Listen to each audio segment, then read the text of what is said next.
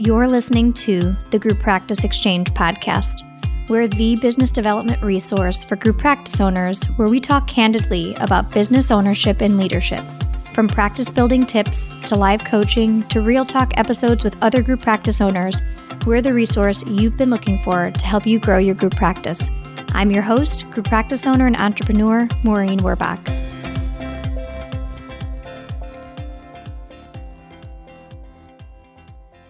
This episode is sponsored by TherapyNotes. Therapy Notes is an online EHR, practice management, and billing software designed for mental health professionals. TherapyNotes has everything you need to manage patient records, schedule appointments, create rich documentation, and bill insurance right at your fingertips. They offer free and unlimited live support seven days a week. Their streamlined software is accessible wherever and whenever you need it. To get two free months, go to www.therapynotes.com forward slash R forward slash the group practice exchange. Need a new accountant or bookkeeper? Meet GreenOak Accounting, an accounting firm that works specifically with private practices. They do all of your accounting needs from budgeting to accounting to bookkeeping and payroll to building your dashboard. On top of that, they can help you set up your profit first systems. Go to greenoakaccounting.com and mention the group practice exchange for $100 off your first month. Welcome back, everyone. Today I'm going to be sharing a clip from an expert training inside the exchange membership program. If you're a member, you can jump in and listen to the whole training or watch the whole training. And if you're not a member, you can become a member by going to members.thegrouppracticeexchange.com. So today's uh, clip is from Niki Ramirez, who is my HR person in my own group practice. She owns hranswers.org and is also a Q&A facilitator inside the exchange membership so you can get um, some direct feedback from her in there as well. I highly recommend her. She's really been amazing for my group practice. And so this clip was from a previous training she did inside the exchange on tips for employee handbook trainings. So we're going to take a listen to that and jump back in. I'm going to give you a little bit of stuff to avoid. So I've kind of bundled a few things together here, to be honest with you. so, tip number three avoid a few things. First thing we want to avoid is creating a contract for employment with the handbook. So, the handbook is meant to be a set of policies um, and, a, and a guide rail for your employees to hold on to when they're making decisions in your business. And again, oftentimes in your handbook, you will see a statement that actually says this handbook is not a contract. And it's not meant to be a contract. It should not be construed as a contract. And then later, we're creating policies, um, sometimes mistakenly, that look like contracts or that are asking for contractual consideration. So we have to be careful about that. And you know, that's one of those things that over the years you kind of understand how to walk that fine line and balance it out where we're asking an employee to meet our expectations. And we do let them know that if they don't meet the expectations, there could be consequences such as discipline or separation from employment. Um, but we do it in such a way where we're saying, listen, this is this is your guide rail. Use it, make good decisions, but you're you're not in a contractual relationship. um, policies in your employee handbook are different than your standard operating procedures, and so I really do recommend that employers um, look at separating them out. So if you have a single document that provides for all policies and then a, a, procedure that runs right after it, I do want to think about separating those out and creating two documents. The employee handbook is something that, um, of course, will be looked at on a regular basis, probably annually and updated every year. Your procedures will likely need to be updated more often than that. And as your team ebbs and flows with your business needs, you want to be able to update those procedures without having to update your entire handbook. Avoid using overly technical jargon or legal jargon in your employee handbook. Also, try to avoid using abbreviations. So, when you think about um, your first introduction to an employee handbook being in new employee orientation, we want people to be able to read it um, with an eye on quick understanding. If there is highly technical information that does need to be shared in a policy, then let's make sure that we include a definition. We give some context for that so that it lives within the document.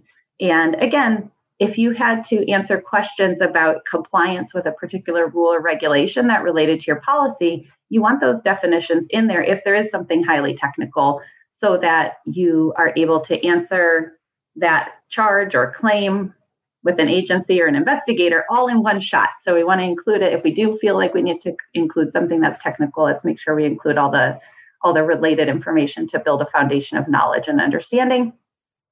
And then we already talked about, you know, just copying and pasting a handbook from your old employer. Probably seems like a time saver, but you're probably going to, um, you know, find a few holes that you fall in along the way. So make sure to work on it specifically. All right, number four, employee handbook as a part of a comprehensive program. So your handbook, of course, is a document. It's one thing, and it is something in and of itself, but it should be a part of a practice in your business.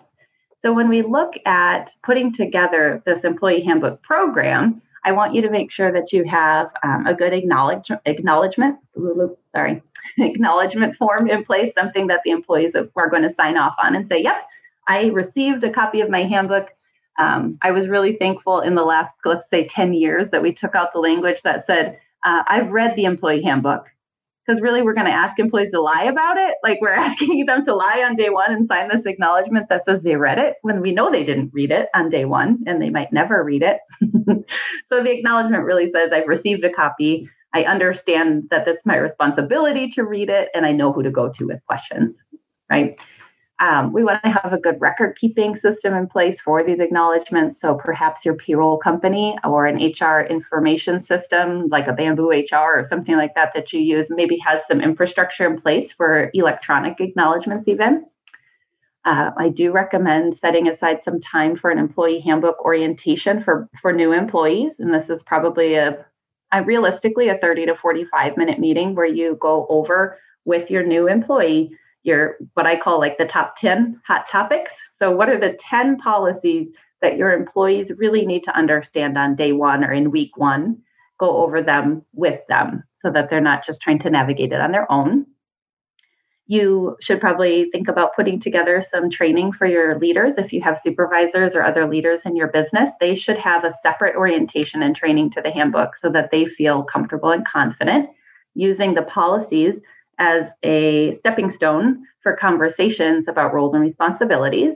And just like any other topic, until we get comfortable talking about it, it um, can be rather bumpy. And so, in order to build their confidence, that's why we do that type of training. Uh, when you update your employee handbook, you want to roll it out. You want to, you know, not make a big deal out of it, but you want people to know that it's happening and that there is a new handbook that they should visit and become familiar with. And then in the handbook and within your practice, make sure that there's a single point person that people can go to if they have questions about policies within the handbook. Um, you just you want them you want in your business to be a person that is really well versed in the policies somebody who actually is interested in reading through it and i bet you have one i bet every practice has one person who is kind of an hr person you know sideline at heart and so they would probably be interested in being the expert with and for you so those are the, the tip number four is come up with a whole program to support your employee handbook. All right. So I really love um, the tips that Niki gave in this clip, and she gives a ton more nuggets on um, employee handbooks. I know it's something that we work on, it's a living document that is always changing as our business is growing and evolving. And um, she gives some really great feedback on how to structure that manual and how to make sure that your staff is aware of all the policies that are inside the manual. The exchange membership has a template of one that Niki has helped me in my own group practice with, and you can use that and go to your HR person. And if you don't have one, go to Niki and she can help customize that for you so that it fits your group practice's needs. Um, but one of the things that I see that just feels undervalued or underestimated is um, really regularly checking in the employee manual and making sure that you're making updates as your group practice grows. And so, one of the things that I do in my own group practice is every January we review them and make sure to go through it as a leadership team and with our HR person to make sure that there isn't anything new that needs to be added in there, either based off of the growth that we've had or based off of new laws or policies that have been put into place in our geographic area. And so I encourage all of you guys to um, schedule something in your calendars every year so that you can take a look at your manual and just make sure that you're um, updating it. Because, like I mentioned before, I l- really look at this as a living document that is forever going to be edited. And you really want to make sure that the manual covers everything regarding keeping your employees safe, uh, supporting them, as well as giving them all the information that they need to be able to do their best work and get supported. That's really the bottom line of it. And so, if you haven't looked at your employee manual in a while, now is a great time to open it up, take a look at it, talk to an HR person or an uh, employment attorney, and just make sure that everything that's in there um, is still valid and there's nothing that's missing in there. If you have any tips for things that you have in your manual that either is unique or things that you didn't think of before talking to an HR person, I'd love to hear it. And if you want more support, please join the exchange. I'd love to have you in there. I'll see you later. Thanks for listening to the Group Practice Exchange podcast. Like what you heard? Give us five stars on whatever platform you're listening from. Need extra support? Join the Exchange, a membership community just for group practice owners with monthly office hours, live webinars, and a library of trainings ready for you to dive into. Visit www.members.thegrouppracticeexchange.com forward slash exchange. See you next week.